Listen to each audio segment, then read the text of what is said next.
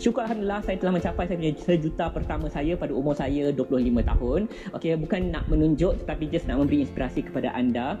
Dan uh, sepanjang umur saya daripada 25 tahun sampai sekarang dah lebih 40 dah. Okey, Alhamdulillah I make beberapa juta lagi lah okay? daripada beberapa perniagaan, beberapa idea, beberapa projek okay?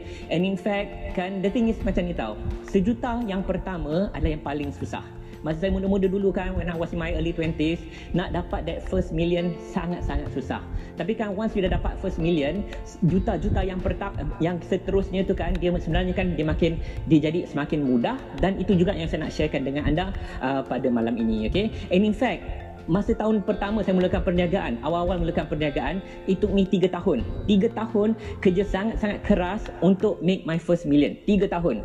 But later on okay we, uh, for example beberapa tahun lepas lah contohnya saya ada buat satu projek ni kan. Di mana satu projek ni kan it took me dua bulan dua bulan to make satu million. Okey ah dua bulan uh, dua bulan kan untuk make satu million. So jadi itu yang maksud saya kan. Dulu dulu tiga tahun untuk make one million. But sekarang alhamdulillah makin mudah untuk make my millions uh, kan. But itu yang saya nak kongsikan dengan anda sekali lagi. Maaf bukan nak menunjuk tetapi kan nak uh, sekadar nak memberi sedikit inspirasi kepada anda melalui pengalaman saya uh, Alhamdulillah sebagai jutawan dan juga mempunyai rakan-rakan, kenalan dan juga mentor-mentor yang merupakan jutawan saya nak sharekan dengan anda tiga cara bagaimana jutawan berfikir boleh tak macam tu? Okay? Boleh kan? Kalau boleh bagi saya heart And not just bagi saya hard, ada pengeras dia. Ilmu jutawan pada malam ini betul tak? Tapi kan bila ada ilmu jutawan, percuma pula tu saya sedikit minta sedikit pengeras dia. Pengeras dia adalah untuk anda tolong share video ni, boleh tak? Share video ni di wall anda. Tekan share kat bawah. Itulah pengeras pertama. Sebab apa kan? Ramai kat luar sana nak jadi kaya. Ramai kat luar sana nak jadi jutawan. Dan ilmu pada malam ini insyaallah dapat membuka mata mereka minda mereka tentang bagaimana seorang jutawan tu berfikir. And i would say kan ramai mempunyai tanggapan yang salah. Okey oleh kerana adanya social media adanya facebook adanya dan media-media ni lah kan? Ramai anggap apa mempunyai salah anggap bagaimana sebenarnya jutawan berfikir dan itu yang saya nak addresskan pada anda dan juga rakan-rakan kita. So jadikan pengeras pertama untuk sesi malam ini tekan share. Dah tekan share ke belum? Okey. Kalau belum kena tekan share sekarang. Mesti tekan share. Tak tekan share saya boleh nampak nanti. Tekan share. Okey. Pengeras keduanya kan adalah untuk anda tulis nota. Boleh tak tulis, tolong tulis nota? Sebab rakan-rakan kita yang masuk lewat dapat juga ikuti uh, penyampaian saya kan daripada nota anda. Saya ini sebagai macam vessel menyampaikan ilmu sahaja. Tapi kan anda boleh bantu saya 10 kali ganda, 20 kali ganda dengan cara apa tahu? Not just dengan tekan share tetapi kan anda tulis nota kat bawah rakan-rakan kita yang masuk lewat dapat ikuti apa yang mereka terlepas. Okay? So jadi sama-sama kita sharing is caring. Sama-sama kita bantu sesama kita. Sesi malam ini percuma sahaja. Boleh? Okay? Thank you kepada anda yang dah share, dah ada yang share kepada 10 grup pelajar saya. Ada yang dah tekan share kat bawah pun dah memadai dah and get ready untuk tulis nota anda untuk topik kita pada malam ini. Tiga cara bagaimana jutawan berfikir. Boleh tak macam tu? Okay. And sedikit um, teaser untuk anda. Saya ada tiga cara saya nak kongsikan dengan anda. Tapi cara yang ketiga, nama dia apa tahu? Dua R. Cara 2R ni kan adalah yang paling-paling penting. Okey, ha, cara 2R ni adalah yang paling-paling penting. Okey, ada tiga cara yang saya nak sharekan dengan anda. Yes, ada yang tanya kenapa kat sini Dubai tengah sejuk ke? Yes, tengah sangat sejuk dekat Dubai sekarang ni kan. Tengah musim sejuk and uh, macam tadi saya sebut, okey, lagi berapa hari saya akan balik ke Malaysia. Anak-anak saya cuti sekolah. Cuti sekolah ni dipanggil apa tahu? Winter holiday. Ha, winter. Nama pun winter maksud dia sejuk lah. Okey, sebab itulah saya pakai winter. Uh, winter hat sekarang ni. Okey, tapi semua tu tak penting. Yang penting adalah topik kita pada malam ini let's terus mula nombor satu. Tiga cara bagaimana jutawan berfikir nombor satu okay? dan nombor satu ni kan inilah tanggapan yang ramai orang saya rasa salah okay? nombor satu adalah apa tahu jutawan sebenarnya okay, ramai antara jutawan sebenarnya kan mereka ni tak membazir duit okay, dan mereka ni tak spend pada benda-benda yang mahal. Saya ulang saya tak salah cakap. Ramai jutawan sebenarnya kan mereka tak bazir duit Okey, ramai jutawan sebenarnya kan mereka tak spend pada benda-benda yang mahal. Itu yang saya sebut tadi tu kan. Sekarang ni kan dengan zaman social media, kita tengok jutawan ada kereta sports lah, kereta mewah lah, kereta hebat lah. Kita tengok jutawan ada rumah besar lah dan sebagainya, ada swimming pool dan sebagainya. Tak salah, mereka dah jutawan tak salah. Okay? Tapi most probably kenapa mereka lakukan macam tu? Most probably kan sebab mereka nak upkan lagi perniagaan mereka. Setuju tak? Betul tak? Okay? But kebanyakan jutawan yang kat luar sana, sebenarnya kan mereka tak spend banyak duit pun. Okay? Mereka berjimat actually. Okay? At the same time kan mereka tak ada spend barang-barang branded mahal-mahal dan sebagainya. In fact dalam buku uh, Dr. Thomas Stanley, The Millionaire Next Door, nama buku dia The Millionaire Next Door. Okay, kenapa nama dia The Millionaire Next Door? Konsep dalam buku tu kan adalah apa tau? Dia tak perasan jutawan dia yang duduk sebelah rumah, eh, dia tak perasan jiran dia yang duduk sebelah rumah seorang jutawan. Sebab tu nama dia The Millionaire Next Door. Okay? 80% jutawan kat luar sana mereka tak spend on barang-barang mahal. Okay, 80% jutawan kat luar sana tak letak kat media sosial. Okay, tak macam saya contohnya. tak macam ramai orang lah. Okay, saya pun bukannya tunjuk sangat tak. Saya tak tunjuk sangat kan. Okay, but saya just nak bagi anda faham bahawa kenapa. Okay, kenapa it's important untuk anda faham ni. Because the thing is kan, the fact is, jadi jutawan nowadays tak cukup, betul tak? Okay, honestly, kalau anda dapatkan rumah, a good house, rumah yang bagus, kondo yang bagus, okay, yang bagus, I'm not talking about mewah, yang bagus, rumah yang bagus kat KL, most probably harga dia pun dah sejuta, betul tak? Okay, so cukup ke kita dengan satu juta? Right? Most probably tak cukup. Right? So jadi of course lah, saya tak naklah kata tak cukup langsung duit tu tak, itu rezeki semua tu. But honestly, truth is, rumah yang baik, okay, education yang baik untuk anak-anak, health yang baik untuk anak-anak, untuk family anda, kereta yang bagus sebenarnya kan tak cukup satu juta betul tak? Okay, so that's why it's important anda untuk tahu bahawa bagaimana seorang jutawan berfikir, mereka tak spend, tak membazir banyak, tak membeli barang-barang yang mahal. Okay, sebab untuk jadi jutawan, itu yang anda perlu perlukan. And at one point of your life, katalah seorang tu jadi multi-multi jutawan. Okay, multi-millionaire. Okay, at that point, barulah dia nak spend on mewah, suka hatilah nak spend on mewah. Rumah besar, rumah hebat, kereta mewah, kereta sport dan sebagainya, suka hatilah. But that's the point when mereka ni dah multi-multi jutawan. Okay? Because jutawan nowadays is not like jutawan 20 tahun lalu. Betul tak? Setuju tak? Kalau setuju, bagi saya hard. Okay? Okay, kalau setuju bagi saya hard. But number one adalah mostly tak bazir duit. Mostly tak spend barang-barang mahal. And in fact dalam uh, research Dr. Thomas Stanley pun mengatakan 80% jutawan adalah macam tu. Okay? So jangan fikir jutawan ni kan kena spend banyak duit. Tidak. Okay. Kalau lagi anda spend banyak duit, what, what's the point? Okay. What's the point kalau anda seorang jutawan and then anda spend banyak duit untuk kereta mewah. Satu kereta mewah. Satu rumah hebat. Okay. Anda berhutang tak cukup satu juta. Betul tak kat situ? Make sense kan? So jadi kan tak perlu spend mahal, tak perlu spend mewah dan sebagainya. 80% of the time adalah begitu. Clear? Okay, itu nombor satu. Yes. In fact, memang mereka berjimat. Anda tengok Contoh macam Mark Zuckerberg, okey, dia pakai baju yang sama saja. Gitu je tawan. Dia pakai baju yang sama saja. Kalau anda dah biasa tengok saya live, anda akan tengok saya pakai baju sama je. Betul tak? Anda tengok saya pakai seluar jeans pun sama saja. Betul tak? Cara saya pun macam ni saja. Itulah majoriti jutawan sebenarnya. Okey, bukan yang pakai branded dan sebagainya. Yang pakai branded tu memang ada pun. Okey, tapi kan tak ramai. So itu yang saya anda faham poin kita yang pertama. Betul? Okey. Yang kedua, okey. Oh, sebelum kita masuk poin kedua, eh, ingat ya, poin ketiga yang paling penting ada dua R. Sebelum kita masuk poin dua dan tiga, just nak ingatkan anda, beberapa hari saja lagi saya akan pulang ke KL, pulang ke Malaysia sebab itulah di pusat latihan saya kat Dubai ni tengah kosong. Sebab saya nak tutup kedai selama dua minggu. Okay? Alhamdulillah saya akan balik ke Malaysia selama dua minggu kali ini. Selalu saya pejam celik-pejam celik sampai KL handle program terus cabut ke Dubai. Tapi kali ni sebab winter holiday sebab anak-anak saya bercuti uh, dapat bawa family balik hampir 2 minggu lah. Saya akan berada di KL and kendalikan lebih banyak program lagi lah di KL Alhamdulillah. So jadi untuk 2 minggu saya tutup kedai tutup saya punya kedai training center saya kat Dubai ni uh, untuk pulang ke KL dan untuk pulang ke KL saya akan kendalikan beberapa sesi program saya percuma pun ada yang berbayar pun ada and just nak bagi tahu anda bagi anda yang sertai program saya flagship program saya program intensif perniaga internet dan strategi media sosial. Bak sini saya pastekan kat bawah maklumat lanjut. Okey. Maklumat lanjut dekat bawah ni kan bagi anda yang nak mulakan perniagaan online atau nak kembangkan perniagaan anda.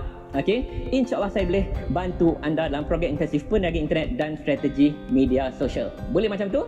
Okay. And maklumat lanjut ada kat bawah. Lepas ni, lepas sesi ni, dapatkan maklumat lanjut. Hanya tiga tempat kosong saja untuk daftar awal. Daftar awal minggu depan. InsyaAllah di KL, di Malaysia saya akan belanja anda makan malam. Okay. Daftar awal saya akan berikan pemberian percuma bernilai RM4,000. Okay. And daftar awal lah. Okey, itu je. Daftar awal. Okey. Daftar lewat boleh tapi tak dapatlah saya belanja nama makan malam. Okey. And tempat saya alhamdulillah selalunya uh, selalunya penuh program saya and selalunya masuk waiting list. Daftar lewat boleh tapi nanti takut masuk waiting list dan takut saya tak dapat belanja dan makan. Okey. Malam belanja ada di bawah untuk anda check out lepas sesi live kita malam ini. Alright. So jadi kan tiga cara bagaimana nak bagaimana jutawan berfikir cara pertama tak perlu spend banyak okey?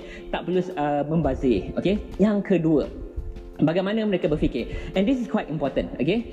Yang kedua kan adalah mereka punya mereka ni kan orang jutawan ni kan mereka percaya dan yakin pada diri sendiri dan in control of situation okey? Again saya nak ulang yakin dan percaya pada diri sendiri i think part tu anda faham. Tapi kan you must be in control of the situation And ramai jutawan memang macam tu.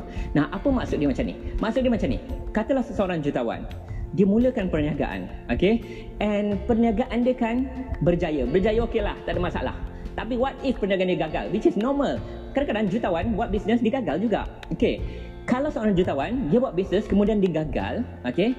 Dia akan apa tahu? Dia akan tengok, okay, kenapa dia gagal? At the same time kan dia akan rasa yakin untuk diperbaiki keadaan dia, keadaan perniagaan dia and dia tahu dan yakin dia in control untuk make better perniagaan tersebut. So in other words kan, walaupun dia gagal, dia ada feeling yang dia yakin dan in control. In other words apa tahu? Seseorang yang jutawan, kalau dia gagal, dia yakin dia gagal. Okay? Apa macam tu? Dia yakin, dia tahu. Okay, gagal, memang gagal, memang salah aku, okay? But now apa yang kita kena lakukan? Uh, dia in control. Okay? Berbeza dengan pemikiran yang bukan jutawan macam ni. Okay? And mungkin anda terfikir macam ni, mungkin anda pun kenal orang yang terfikir macam ni. Ini yang bukan jutawan.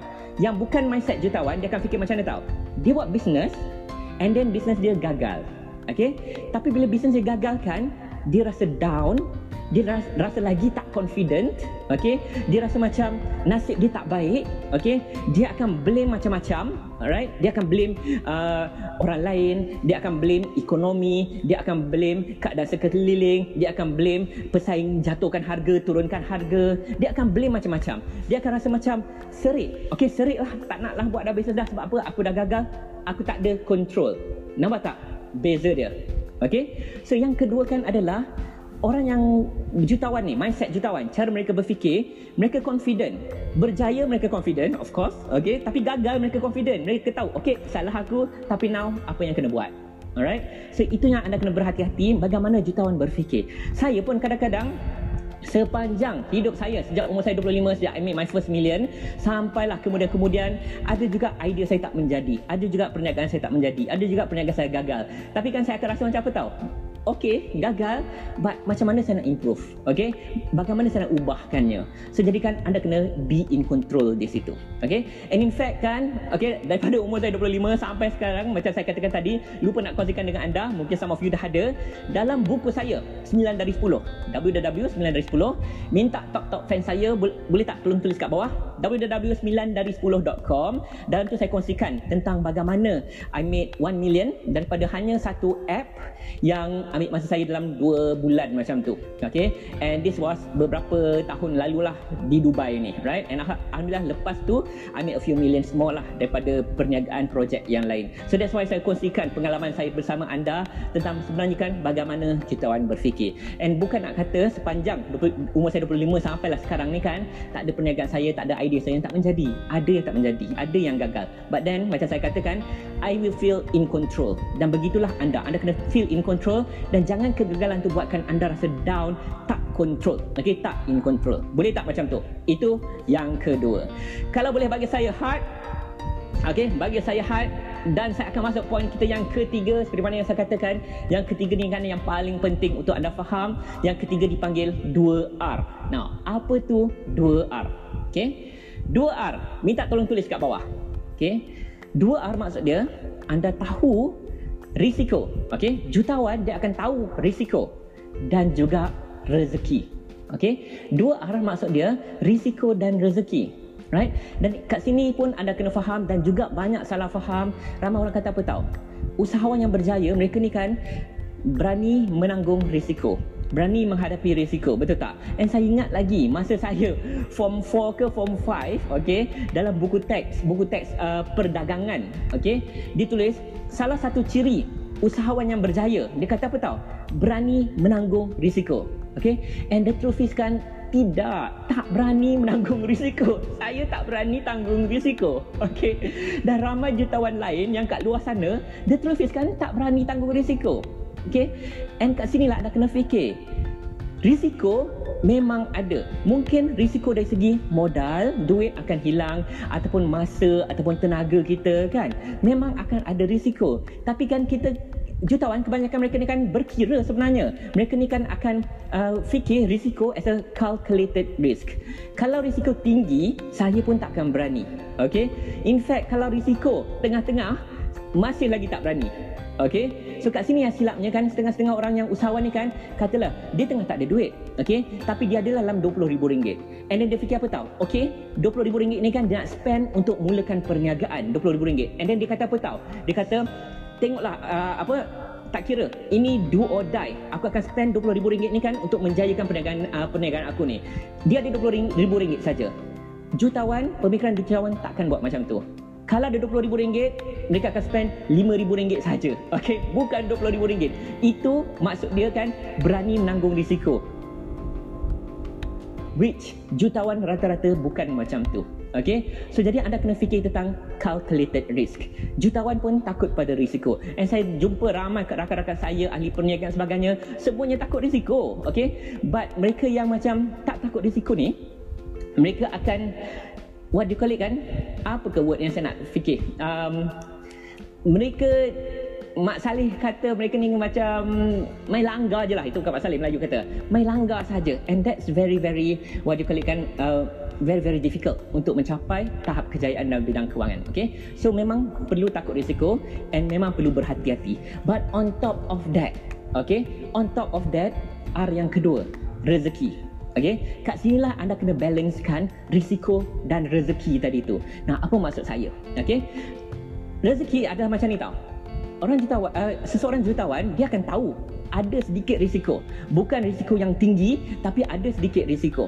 Alright, but at the same time dia tahu kalau dia ambil risiko yang sikit tu, okay, mungkin 20%, maybe 30%, okay, dia tahu bahawa kan rezeki tu ada banyak lagi. Bukan scarce tak terhad. Ada banyak right contoh dia macam ni lah. Kita fikir sesuatu tu kan abundant sesuatu tu banyak bukan terhad. Ni contoh sekadar contoh okey contoh macam ni. Katalah dalam poket anda dalam wallet anda dalam dompet anda adalah dalam RM20 okey mana saya punya RM20 okey saya tak ada RM20 saya ada RM20 dirham okey katalah dalam wallet anda ada RM20 okey and anda nak derma okey anda nak sedekah. Seseorang yang fikir uh, scarce limited okay? Dia akan fikir apa? Ya ada 20 ringgit dia cari dalam 2 3 ringgit lah. Aku ada 20 ringgit saja. So dia cari 2 3 ringgit okay? Dia rasa macam kalau kita spend okay contoh derma sedekah sama juga okay? Kita spend duit kita akan berkurang right? But mindset jutawan akan fikir kalau ada RM20, okay, bukan dia spend RM20 pada sedekah. Most probably tidak, honestly, okay. But maybe daripada RM20 ni kan, RM10 dia akan bagi pada sedekah. Contoh macam tu. Alright? Ah, kerana apa kan? Bila dia fikir, dia bagi RM10, dia tahu dia akan dapat banyak lagi. Okay? I'm not, I'm not just talking about pahala. I'm just talking about the the feeling of abundant. Yang duit ni tak terhad rezeki ni tak terhad okay but rezeki as anda pun tahu bukan setakat duit yang saya tunjuk RM20 tu tadi okay but rezeki mungkin dari segi idea okay sebab tu saya nak anda kaitkan dengan risiko dan rezeki Now, contohnya idea adalah setengah-setengah kita yang mindset bukan jutawan, mereka ada idea contoh. Okey, saya bagi contoh supaya anda dapat faham. Dia ada idea nak mulakan sesuatu perniagaan. And then dia rasa macam ni tau. Anda pernah faham? Anda pernah lalui tak kat Dani? Okey. Uh, jujur dengan saya eh, kat bawah. Anda dapat idea perniagaan and then kan anda tak nak bagi tahu orang idea tersebut. Pernah tak macam ni? Sebab apa? Anda rasa kalau aku bagi tahu idea orang, uh, idea ni kepada orang lain, orang akan curi idea tu. Okay? Ataupun kalau aku sharekan idea ni kepada orang lain, aku takutkan aku dah tak ada idea lain dah. Nanti idea yang kita ada ni kan dah bagi, dah share dengan orang, nanti kita dah tak ada idea yang best. Betul tak? Pernah tak fikir macam tu? Okay?